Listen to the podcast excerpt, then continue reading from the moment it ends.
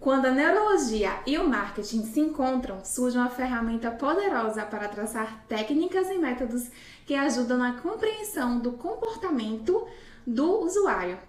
Essa junção tem um nome e é definida como neuromarketing.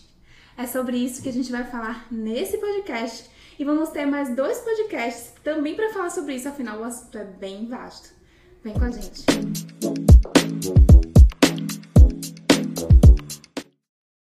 Então, para começar, a gente vai explicar mais um pouquinho sobre o que é o neuromarketing, que é justamente o que eu já falei, a junção do neurociência com marketing, justamente para descobrir quais os comportamentos, quais os processos que levam à decisão de compra do cliente. Por que ele escolhe determinada marca? Por que ele compra determinada coisa em detrimento de outras? A neurociência, pelo estudo dela, ela sabe que as pessoas tomam decisão de compras pelo emocional e não pelo racional. Exatamente. Então é disso que a gente vai falar hoje. Exatamente. Então, assim, quais as questões do neuromarketing que pode ajudar né, os negócios? É, primeiro, ele ajuda a sua audiência na tomada de decisão. Né? Então, como o Ricardo já falou, a decisão do cliente está muito baseada no emocional. Né? Então, as estratégias de neuromarketing, a forma como você vai se comunicar com o seu cliente vai fazer toda a diferença para que ele decida em comprar o, o seu produto ou serviço. É isso? isso?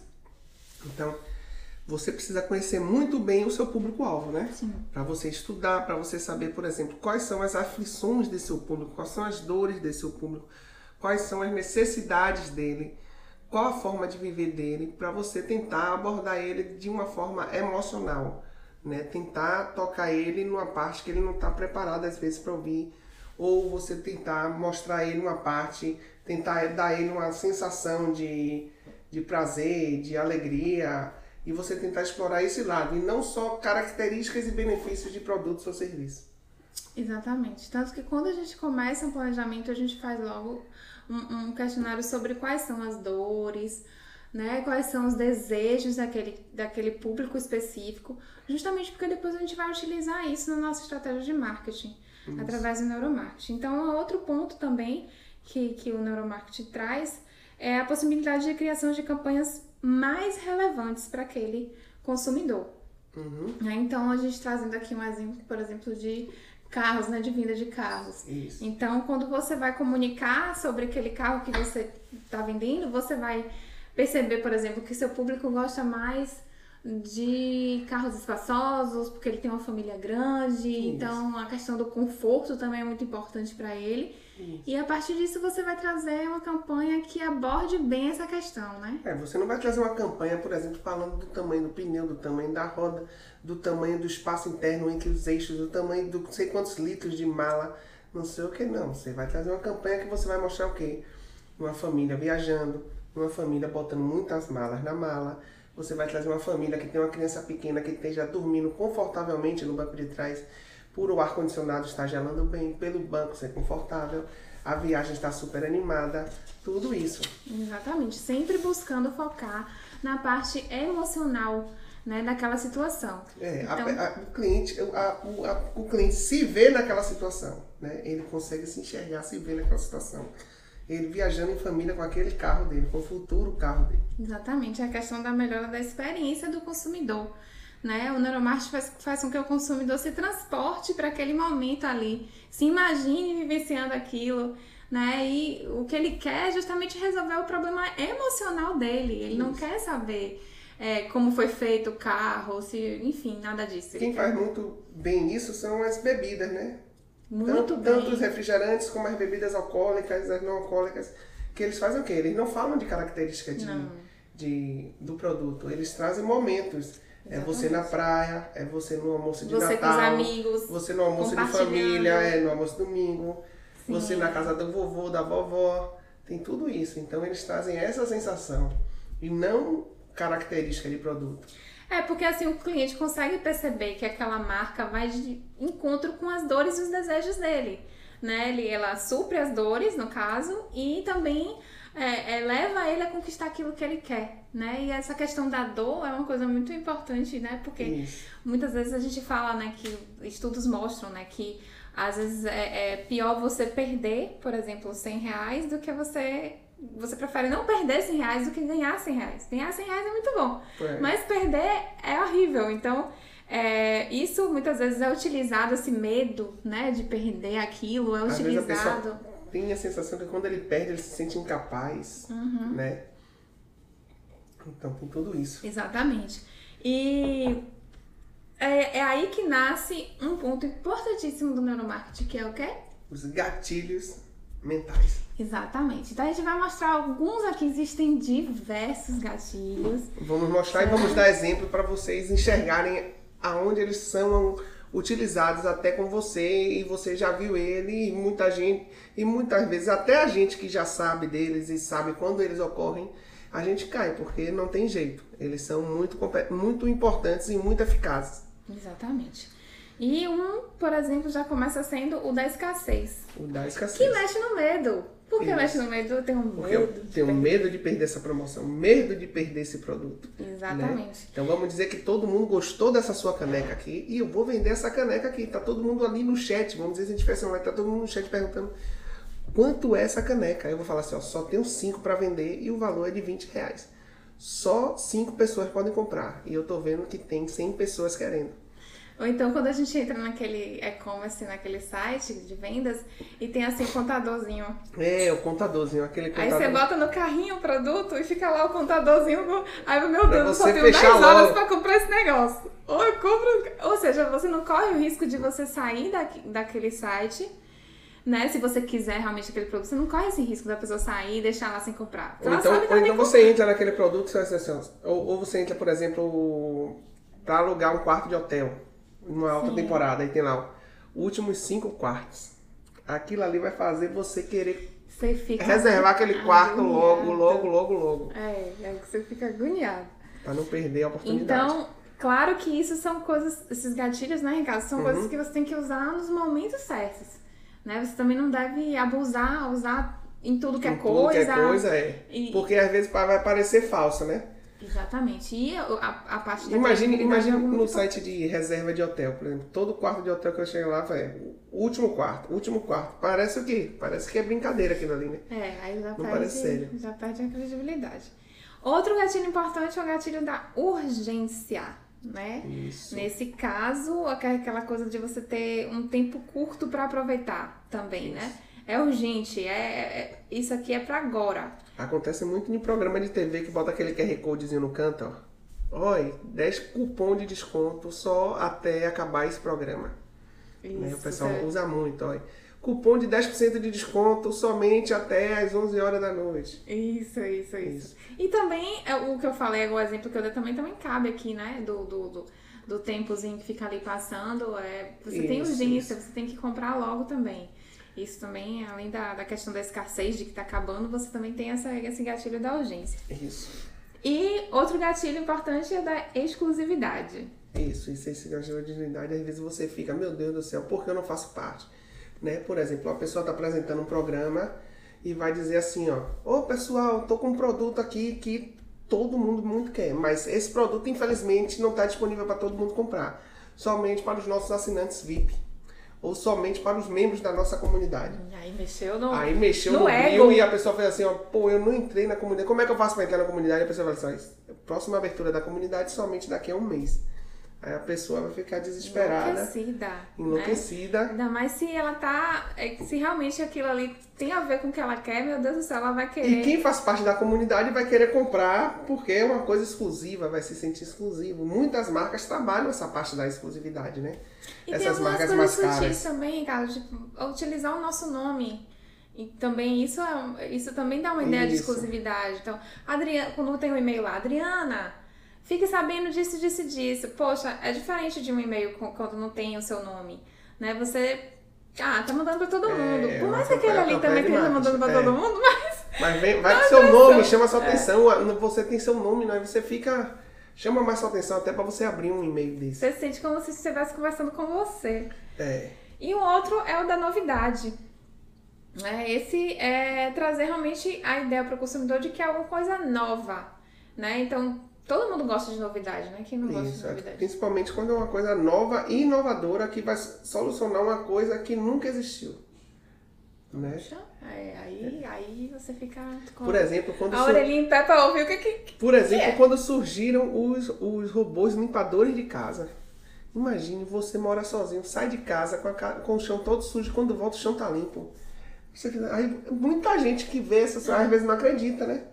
Aí às vezes a pessoa tem que ficar ali, ó, vendo o vídeo, amadurecendo a decisão. E o engraçado, você falou isso agora, veio na minha mente, assim, que uma, uma publicidade, uma propaganda pra esse tipo de coisa tem que ser uma propaganda bem... é, que cria, assim, uma certa curiosidade mesmo, expectativa. É, você... Que Mostra- toque realmente na dor, né? Que fala assim... É, você mostrar até resultado. Até agora você não- As pessoas ficam meio cismadas, né? Pô, um robô que limpa a casa. Isso aí eu só vi em desenho, em filme. Isso, até agora você ainda limpa a sua casa? É. Você tá atrasado. Pra que vassoura? Pra que vassoura, né? Esse tipo de coisa. E tem o, da, o gatilho também da antecipação. É você tentar mostrar que vem novidade aí. Você mostrar que vem coisa nova aí. Você mostrar alguma coisa que vai chegar e você não pode perder. Por exemplo, marca de carro. Já vi marca de carro fazendo isso. Ah, você que vai trocar o carro amanhã? Não troque carro nessa sexta. Aguarde o sábado. Promoções exclusivas. Hum, isso é legal. E também ele mexe com a questão da curiosidade da gente, né? É. Que você fica, poxa, eu sei que vai ter alguma coisa, mas o que será que vai ter? As campanhas, às vezes, elas misturam o- o- a- botam até mais de um mais de um gatilho mental, né? Sim, sim. Mas você vai ver que elas, o- eles acabam se combinando, se fazendo uma junção e um usando o outro. Exatamente. Outro gatilho também é a questão da prova social. Esse gatilho é muito importante. Muito importante. As pessoas usam muito, as marcas usam muito, que é o quê? Por que eu devo comprar aquilo ali? Aí a pessoa não lhe diz o porquê você deve comprar. Ela lhe mostra que várias pessoas como você já compraram. Várias pessoas como você já compraram. Por que você não vai comprar? Nossa. Ela inverte a pergunta. E é uma tendência intrínseca do ser humano. Você, você vê aquele lugar cheio, Isso. você quer ir pra aquele lugar e tem o outro lá que tá vazio. Você, não, esse aqui que deve ser bom, porque todo mundo tá aqui. Isso. Então por que eu vou pro outro lado? É este tipo do ser humano isso, É. né? Como é que você vai? Por que todo mundo igual a mim, na mesma, mesma situação de vida que eu tenho e eu não tenho? Ele inverte a pergunta. Ele não lhe diz por que, por que eu devo comprar. Não, ele. Olha, todo mundo aqui tem menos você, por que você não tem? Aí você não consegue responder, você não consegue, você acaba o quê? Comprando, porque você não tem o que fazer. Isso. Você vai ter que comprar. E também a gente se baseia muito pelo, pela opinião, né? Das Isso. pessoas. A gente, a gente é, às vezes, isso é o que falta pra, pra pessoa decidir. É. né? Uma outra pessoa falando, que uma pessoa que pareça com você, que você se identifique, falando que aquilo ali é bom por isso, isso, isso, isso, isso, e você, poxa, então era isso que tava faltando pra eu, pra ele eu tomar comprar. essa decisão. Então é também importante utilizar esse gatilho nos momentos certos. Isso. É outro gatilho importantíssimo que esse não pode faltar, né, Ricardo? Esse, esse, as marcas usam desde que marketing digital não era marketing digital. Desde que nasceu o marketing, É. é, todo mundo usa, é o da autoridade. Então, Isso. Por que, que ele é tão importante? Porque uma pessoa famosa, importante, que você já ouve, você já escuta, dá uma dica a você de um produto, a consequência de você comprar é muito, muito, muito, muito natural. Natural. Né? E aí o Fátima Bernardes que o diga aí fazendo propaganda da Seara, por exemplo. Né? Que você para pra pensar assim, poxa, o que, que tem a ver Fátima Bernardes? É porque as pessoas confiam nela, né? confiam no que, no que ela diz. As pessoas Ela- sabem que ela é mãe, Ela é tem mãe, três filhos, é bailarina, tem não Então- sei quantos anos e tá daquela mesma forma há 30 anos. Já vê ela há 30 anos na TV com a mesma cara, o mesmo corpo, tudo. Exatamente, já trabalhou no Jornal É. Nacional, coisa mais séria do que Se isso. essa mulher come Seara, eu vou, eu vou fazer o quê? Eu vou comer presunto? Vou comer presunto. Exatamente. Então, você vê que desde de muito tempo isso já é utilizado. A questão também do conhecimento. Até nas novelas, a novela pega, não sei o que, no meio da novela, pega uma personagem carismática lá, vai lá e bota uma florzinha no cabelo. Aí a personagem só aparece com a florzinha no cabelo. Daqui a pouco tá, tá, tá lançada a Tá moda. Essa florzinha. A florzinha de não sei quem, a florzinha de não sei quem. Vira o nome da personagem. E o conhecimento também, né, Ricardo, está muito atrelado a essa coisa da autoridade. Você... Isso, a gente falou mais da parte de celebridade, né? Mas a parte de autoridade na área de, por exemplo, na área de nutrição, na Sim. área de esportes, tudo isso. Então, aquela pessoa que tem uma autoridade verídica naquilo ali, por exemplo, você tem um nutricionista que é famosíssimo no país, uhum. que ele pega assim, olha, o melhor suplemento para ganho de massa magra é esse aqui, ó. Esse é o teste eu aprovo. Acabou. Um, um, um nutricionista ou um, um, dentista, referência no país, ele fala, olha, a melhor pasta dental para é, como é, permanecer os dentes, cuidar dos seus dentes no dia a dia é essa aqui, ó. O melhor custo-benefício. Então, pronto. Ou então os prêmios, né? As premiações. Ó, ganhou é. como melhor é, é, nutricionista do. Isso. Né, atestado pelo melhor pelo nutricionista número um de não sei das quantas. É, isso é autoridade, hum. mas muita gente passa a seguir ele, principalmente hoje nesse negócio de redes sociais, passa a seguir as pessoas porque elas passam a ser referências, elas começam a passar autoridade. Sim, muitas vezes elas não têm autoridade, começam a ser autoridade nenhuma e elas vão né, trazendo conteúdos realmente relevantes. As pessoas vão gostando desse conteúdo, aprendendo aquele conteúdo e a pessoa passa a ser Isso. uma autoridade, né? Isso, passa a ser autoridade. E nas redes sociais são divididos, né, em tamanho, de, pelo número de seguidores, pelo número das autoridades. E uhum. aí ficam é, micro-influenciadores, aquele negócio que a gente já Sim, falou em outros podcasts. já falou sobre isso E as empresas aproveitam o tamanho desses, desses, dessas autoridades, desses influencers, para estar tá divulgando suas marcas, a depender da capacidade de cada marca, né? E isso é importante tomar marca. cuidado, viu? Porque não é interessante você associar a sua marca a qualquer pessoa só porque ela tem muitos seguidores. Também é legal falar, né, Ricardo? Isso. Porque ela tem muitos seguidores, você vai, não, vou dar pra essa pessoa anunciar. Às vezes ela não tem nada a ver com o seu produto, seu serviço, às vezes aquilo com não encaixa nicho, não com o seu nicho, com o seu público. Às vezes é um público sei lá, feminino que tá ali, você não quer falar com o público feminino, você quer falar com o público masculino. Isso. Então o que, é que você tá fazendo ali? Então tudo isso tem a ver com a parte de planejamento. E vamos falar aqui sobre outro gatilho mental, que esse é o menos conhecido. é o inimigo comum. É menos conhecido porque as pessoas não têm uma noção, mas depois que a gente der um exemplo aqui, todo sim, mundo vai saber. Sim, sim. Um inimigo comum, o que é inimigo comum? Quem usa muito esses gatilhos mentais são quem? São as empresas de vou botar assim, moda feminina, estética feminina, que tem um público feminino. Uhum. Muitas empresas têm um público feminino, né? A Avon, Sim. diga mais aí. A Avon, Natura. Natura. Marisa. Pronto, tudo é público feminino, tá? Então elas usam muito esse inimigo comum. Por exemplo, a campanha, quem foi aquela campanha que derrubou, ganhou até prêmios de. Acho que foi da Adobe, que você vai falar. Da Adobe, que você quebrou o. Como é o nome? A questão da, da... Do padrão de beleza. padrão de beleza. Isso. Trazer as mulheres, as mulheres se unirem contra isso. Né? Muitas mulheres, a maioria das mulheres não são modelos. A maioria das mulheres são, são mulheres, mulheres, normais. Reais, reais e, e normais. Essa, essa... É, então ele tentou, ele pegou esse inimigo em comum e botou na cabeça de cada mulher. Sim. Né? Cada mulher se sentiu dentro daquele daquele comercial, daquela propaganda. Se identificou, né, com aquilo. Ele pegou, se eu não me engano, foram 8, 10 ou 12 mulheres de diferentes formas diferentes e tentou abraçar o maior número de mulheres possível com aquelas características daquelas mulheres que estavam ali. Então, a maioria das mulheres conseguiu se enxergar em pelo menos uma ou duas ou três daquelas ali. Isso, aí você vê a poder do emocional, né, nesse caso. E o último gatilho que a gente vai falar é o gatilho muito perigoso. Muito perigoso. que é o gatilho da polêmica. Da polêmica. Polêmica, geralmente, você também usa o marketing de oportunidade. Às vezes aparece uma, um assunto muito relevante, né? Vamos dizer, hoje, por exemplo, você, às vezes, muito relevantes, por exemplo, quando o Big Brother está no ar, aparecem muitos, muitas coisas relevantes. Aí, por exemplo, aí às vezes aparece um tema muito polêmico. Aí você quer pagar, pegar aquele tema muito polêmico e trazer para dentro do seu marketing. Uhum. E às vezes você acaba dando um tiro no pé. Né? Às vezes você tenta fazer daquela polêmica de uma forma e acaba falando de outra e acaba sendo cancelado de outra forma e acaba queimando sua marca é, por causa você, disso. Você Tem que ser muito bem pensado. Dá para utilizar o marketing da oportunidade em qualquer situação, e não dá, né? É. Primeiro ponto é esse, e segundo ponto é que você está tratando de um tema polêmico. Isso. Né? Então, Como... E hoje no Brasil tudo é muito dividido, né? Tudo é muito.